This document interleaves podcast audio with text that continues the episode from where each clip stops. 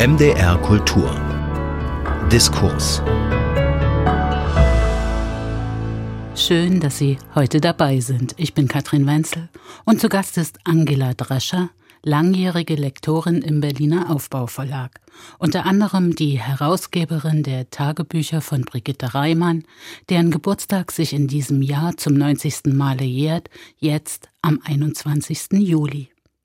Zusammen mit Heide Hampel hat Angela Drescher auch die Geschwisterbriefe publiziert, Briefe, die die Schriftstellerin Brigitte Reimann mit ihren beiden Brüdern Ludwig, genannt Lutz, und Ulrich sowie ihrer Schwester Dorothea gewechselt hat.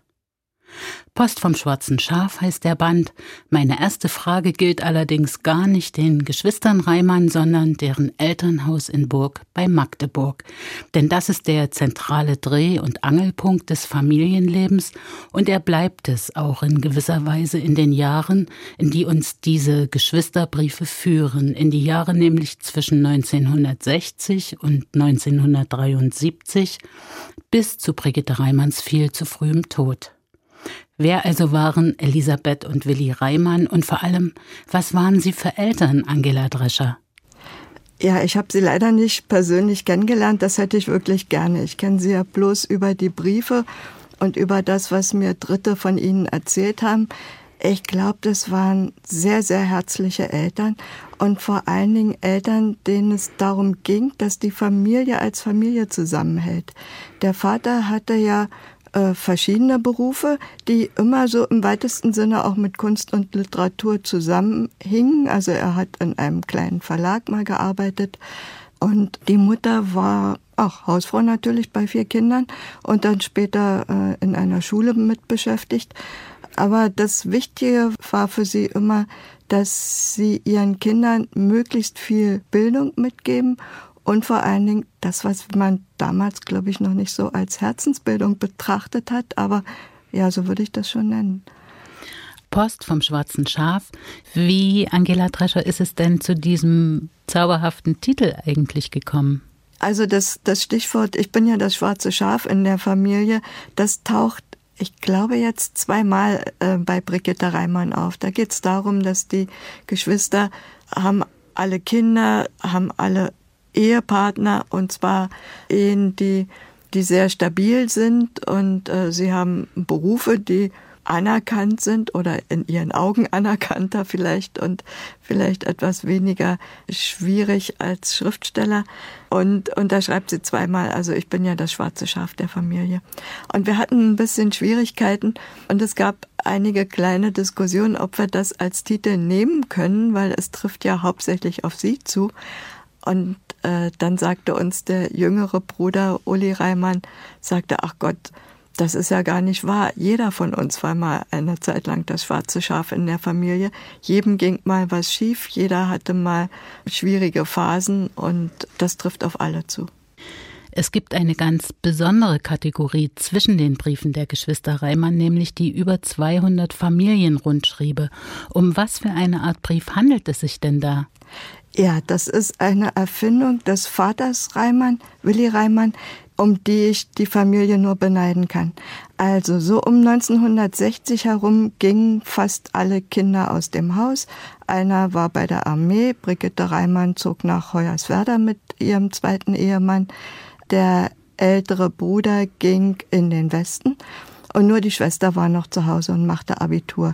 Und der Vater wollte nicht, dass die Geschwister die Verbindung untereinander verlieren und sich vielleicht entfremden. Und weil er wusste, dass sie alle ziemlich schreibfaul sind, also bis auf Brigitte natürlich, die hat ja sehr viel geschrieben, aber äh, dass, dass sie schreibfaul sind, hat er sie verpflichtet, ich glaube, alle 14 Tage oder vier Wochen, da müsste ich jetzt ehrlich gesagt nochmal nachgucken, jeweils einen Brief nach zu Hause zu schicken mit den wichtigsten Meldungen über das, was ihnen so passiert ist, was ihnen am Kopf herumgeht, was sie bewegt. Und aus diesen Briefen der Geschwister hat er dann den sogenannten Familienrundschrieb zusammen äh, geschrieben, den dann jeweils an die anderen wieder verschickt, so dass wir jetzt fast eine lückenlose Chronologie der Familie aus dieser Zeit haben. Also das ist wirklich rührend, das ist faszinierend, das bringt ganz viel Alltag rüber, natürlich auch viel Privates, was uns nicht so weiter angeht und interessiert, aber das war ein, ein Schatz, den wir dann noch benutzt haben, um bestimmte Lücken zu ergänzen. Schon die bereits vor einigen Jahren erschienene Korrespondenz Brigitte Reimanns mit den Eltern zeigt auf sehr persönliche Art und Weise das ausgesprochen lebendige, facettenreiche Leben der Schriftstellerin. Doch in den Geschwisterbriefen werden noch einmal ganz neue Aspekte dieses Lebens kenntlich, vor allem die Briefe, die Brigitte Reimann mit ihrem Bruder Ludwig genannt Lutz wechselt. Die erzählen weit mehr als persönliche Geschichten. Das ist Zeitgeschichte aus erster Hand. Da wird deutsch-deutsche Geschichte diskutiert, kontrovers, erbittert mitunter. Wie würden Sie das Verhältnis der Geschwister Brigitte und Lutz beschreiben? Was haben die für Zeiten miteinander erlebt? Also zunächst mal sind sie ja altersmäßig nicht sehr weit voneinander entfernt. Also Lutz war irgendwie ein Jahr jünger als Brigitte Reimann. Und sie hatten, glaube ich, Zeit ihres Lebens ein ganz enges Verhältnis. Nicht ohne Grund tauchen ja Figuren namens Lutz oder Ludwig auch in, in den Büchern von Brigitte Reimann auf. Und umso schwieriger war es dann für, für Brigitte Reimann zu akzeptieren, dass Ludwig äh, 1960, nachdem er mit dem Studium fertig war, schon eine Familie gegründet hatte, äh, dann mit dieser Familie in den Westen ging. Und da setzen dann ganz harte politische Kontroversen zwischen den beiden ein. Also Ludwig ging es vor allen Dingen um die Möglichkeit, sich frei entfalten zu können, reisen zu können und so weiter. Und Brigitte fühlte sich doch diesem Staat mehr verpflichtet und der ihr auch ermöglicht hat, äh, zu schreiben, eine Ausbildung zu machen und so weiter. Und genau das wirft sie Ludwig vor, dass er in der DDR studiert hat, ein kostenloses Studium, und dann mit dieser Ausbildung in den Westen geht. Also das ist so einer der schwierigsten Punkte für sie. Darüber kommt sie nicht hinweg. Dann streiten sich die beiden.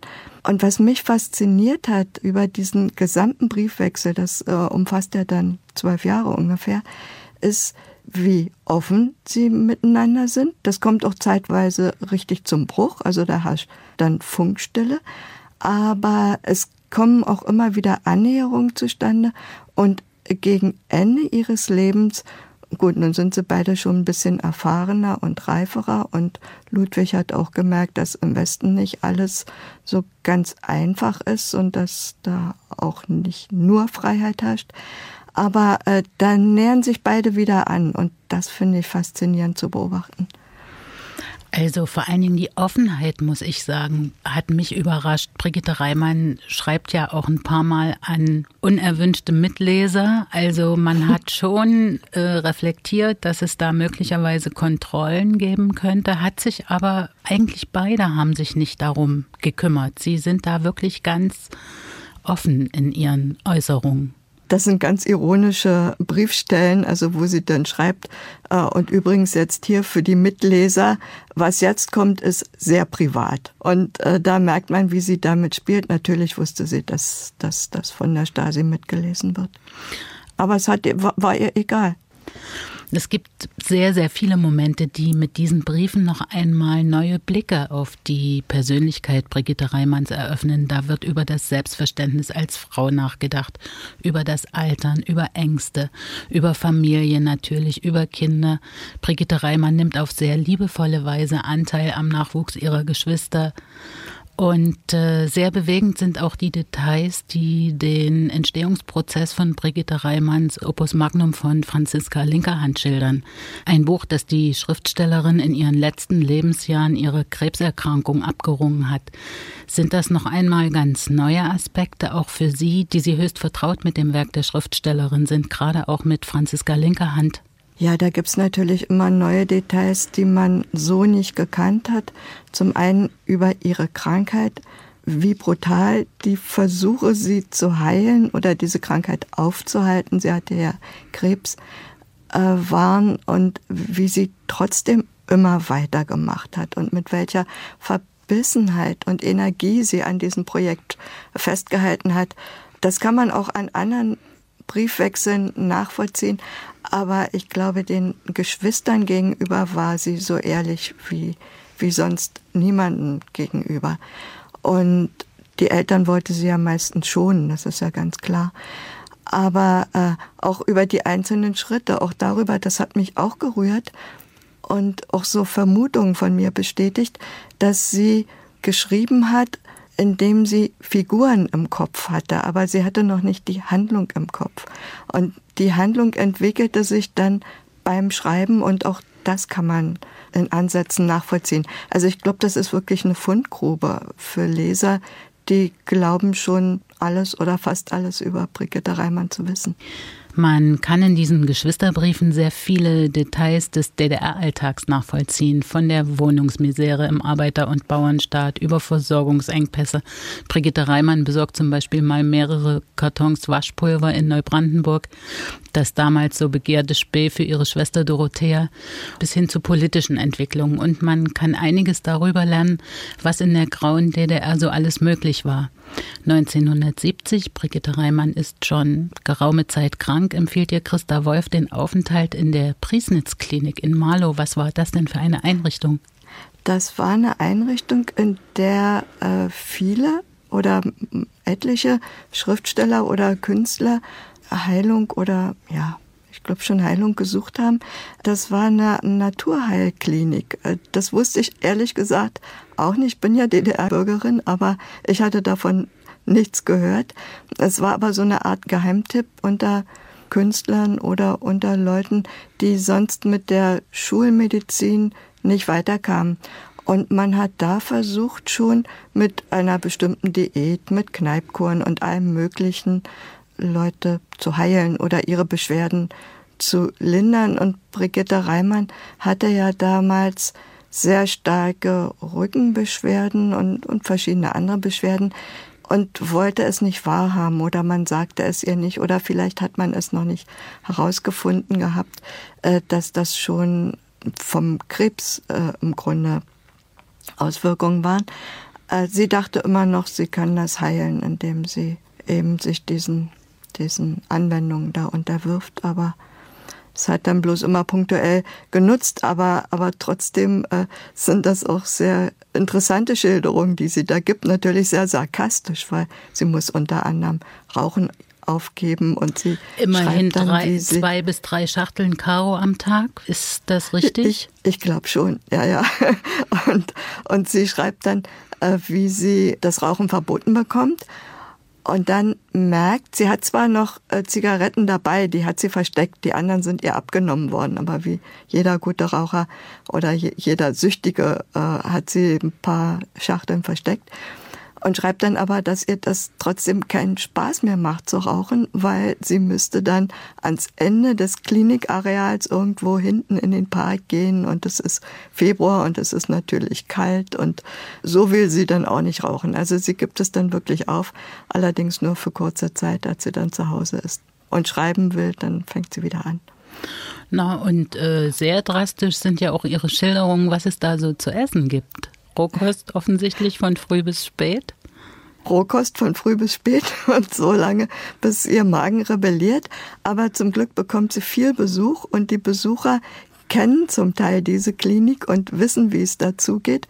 Und manche haben sehr viel Verständnis. Also Christa Wolf bringt ihr dann einiges mit und vor allen Dingen Hermann Henselmann, der berühmte Architekt, der schmuggelt sogar Bratwürste mit rein und da haben die beiden ein diebisches Vergnügen dabei.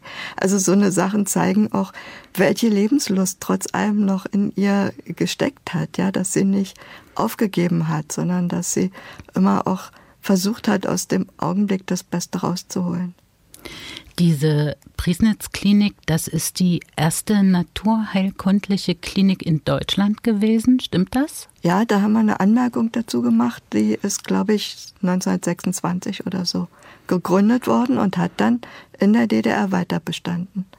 Die Briefe, die Brigitte Reimann mit ihren Geschwistern gewechselt hat, erscheinen fast ein halbes Jahrhundert nach dem Tod der Schriftstellerin. Weshalb so spät? Wo waren sie? Die waren Hauptsächlich im Brigitte Reimann Archiv in Neubrandenburg, wo die einzelnen Geschwister, also zum Beispiel die Schwester Dorothea hatte schon zu Lebzeiten ihre Briefe dorthin gegeben oder auch die Eltern und anderes äh, hat sich, weiß ich nicht, angefunden. Also die, die meisten waren im Literaturarchiv. Aber nun ist es so, dieser Briefwechsel wurde ja geführt mit Leuten, die heute noch leben. Auch die Ehepartner, die Kinder leben heute noch. Und das ist ja nicht einfach für jemanden zu entscheiden, dass Briefe, die vor 50 Jahren gewechselt wurden, wo man ja wirklich noch ein ganz anderer war unter Umständen, dass die heute einem größeren Publikum zugänglich gemacht werden, wo man doch einfach nur ganz normaler Privatmensch sein möchte. Also da habe ich große Hochachtung vor den Geschwistern und vor den Ehepartnern der Geschwister, dass sie ihre Erlaubnis gegeben haben, diese Briefe, auch ihre eigenen Briefe zu zu publizieren, weil unsere ursprüngliche Konzeption war so, dass wir nur die Briefe von Brigitte Reimann an ihre Geschwister herausgeben. Und dann merkten wir, wie viel intensiver das wird, wenn wir Briefe von den Geschwistern selber quasi als Antworten, so als, als Stimmenchor zusammenfügen. Und ich glaube, das ist uns gelungen. Ich hoffe. Vor welche Herausforderungen hat Sie diese Arbeit, die Sie zusammen mit Heide Hampel bewältigt haben, gestellt? Wie lange hat es gedauert, bis diese Edition dann letzten Endes zustande gekommen ist? Am Ende ging es, glaube ich, relativ schnell, weil Heide Hampel hat den Großteil der Vorarbeit geleistet. Die war ja mal Leiterin des Reimann-Archivs und hatte die Idee und hatte auch schon Vorarbeiten geleistet. Und die Schwierigkeit war im Grunde die Auswahl was lassen wir weg, weil vieles hat sich gedoppelt, weil ja Brigitte Reimann manchmal Sonntag, sonntags hatte sie so ihren Briefschreibetag und dann hat sie an die Geschwister hintereinander weggeschrieben, an jeden Einzelnen oft. Und natürlich hat sich da manches wiederholt und dann mussten wir entscheiden, was ist die schönste Stelle, die aussagekräftigste und so. Und das war manchmal schwierig, außer wir hatten viel zu viel Material und wir haben, ich glaube, bis zum Schluss noch immer gekürzt und hier noch zwei Zeilen raus und da noch zwei Zeilen. Und da tat es einem dann oft leid, aber so ein Buch darf ja auch einen bestimmten Umfang nicht überschreiten. Und dann war es äh, schwierig, die ja, also so Spuren zu verfolgen, weil als ich das zum ersten Mal las, war mir klar, da muss es immer noch andere Briefe geben. Da, da sind Lücken und die kann es nicht gegeben haben, weil sie eben so eine manische Briefschreiberin war. Und dann haben wir, da war im Grunde das Manuskript schon abgeschlossen im Februar und wir hätten es eigentlich im März abgeben müssen. Dann äh, ist Heide Hampel nochmal ins Archiv gegangen und hat in Archivteilen, die gar nichts damit zu tun hatten, nochmal Briefe gefunden, die da einfach mal ursprünglich falsch einsortiert waren. Und dann fanden wir ungefähr nochmal 50 Seiten. Und das waren wirklich interessante Briefe, vor allen Dingen der Schwester und des Bruders Lutz und so. Und die mussten wir dann wieder einfügen und dann wieder andere streichen. Und das, das war echt heftig. Da dachte ich manchmal jetzt, vor, vor allen Dingen, ich muss aufgeben, weil, weil dann fängt man wieder neu an mit den Anmerkungen, die dann nicht mehr stimmen, die dann früher oder später kommen müssen, weil man nimmt dann Teile raus, man, man ergänzt Teile und dann fängt man im Grunde wieder von vorne an. Also das war irgendwie so der Zeitpunkt, wo ich, wo ich in Panik geriet. Und ich glaube, Heide Hampel auch das war schwierig, aber im Nachhinein kann man drüber lachen. Da. Und manches fehlt immer noch, leider, weil äh, von der Schwester fehlen Briefe so aus den letzten Jahren. Vielleicht hat sie die nicht aufgehoben, ist sie auch öfter umgezogen und man weiß es nicht. Aber trotzdem, ich glaube, jetzt gibt es ein ganz gutes Bild. Die publizierten Tagebücher Brigitte Reimanns reichen bis ans Ende des Jahres 1970 danach. Das kann man in diesen Geschwisterbriefen lesen und auch Irmgard Weinhofen, die langjährige Amsterdamer Freundin aus Burger Kindertagen, deutet es an, muss es noch weiter Tagebücher gegeben haben. Weiß man, was mit ihnen passiert ist? Leider nein. Also sonst hätten wir schon alles in Bewegung gesetzt, um die zu finden. Sie muss bis zum Schluss Tagebuch geschrieben haben, weil da gibt es Bemerkungen, da gibt es auch Berichte von Leuten, die sie besucht haben im Krankenhaus. Und aus irgendeinem Grund sind dann diese letzten Tagebücher weggekommen.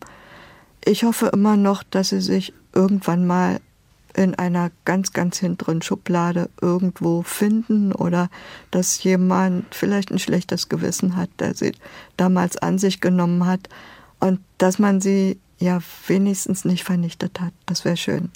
Welche Lücken füllen denn die Geschwisterbriefe? Naja, sie füllen genau diese Lücke, die durch das Fehlen der Tagebücher entstanden ist.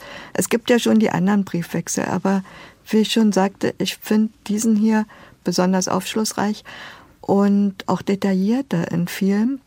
Und man kann nicht nur ihre letzten Lebensjahre und die Konflikte in diesen Lebensjahren, weil sie ja auch politisch immer kritischer wurde in ihrer Haltung, nachvollziehen, sondern auch die Schwierigkeiten, die sie beim Schreiben hatte, auch ihre Pläne, denn, denn sie hoffte ja immer noch, dass sie Franziska Linkerhand zu Ende schreiben könnte. Und dann gibt es hier schon bestimmte Hinweise, was sie danach schreiben würde. Das hat mich auch überrascht, das wusste ich auch nicht. Also man kann dem ganz viel Einzelheiten entnehmen. Man kann diesen Briefen auch entnehmen, welch enges Verhältnis sie bis zum Schluss äh, mit ihren Geschwistern, mit ihren Eltern hatte und dass das so wie so ein, wie soll ich sagen, wie so ein, wie so ein warmes, so ein, so ein Zentrum in ihrem Leben geblieben ist, so, so ein, ein Zentrum, das sie aufgefangen hat bei all diesen Konflikten und das ihr auch eine gewisse Sicherheit gegeben hat. Und das macht das alles sehr, sehr deutlich. Also ich glaube, man lernt sie da nochmal neu kennen. Als Schwester, als Tochter, als Frau, als Schriftstellerin, als Zeitzeugin. Als Frau, als Schriftstellerin, als Zeitzeugin Brigitte Reimann kennenzulernen in den Geschwisterbriefen also. Unter dem Titel Post vom schwarzen Schaf sind sie im Berliner Aufbauverlag erschienen, herausgegeben von Heide Hampel und Angela Drescher. Und Angela Drescher, Ihnen ist gar nicht genug zu danken für diese Sisyphos-Arbeit und natürlich auch für Ihren Besuch hier im Studio. Ich danke Ihnen. Mein Name ist Katrin Wenzel. Ich danke fürs Zuhören und verweise sehr gern an dieser Stelle auf die ARD Audiothek, wo noch einiges mehr zu Brigitte Reimann zu finden ist. Machen Sie es gut, kommen Sie gut durch die Zeit. MDR Kultur. Das Radio.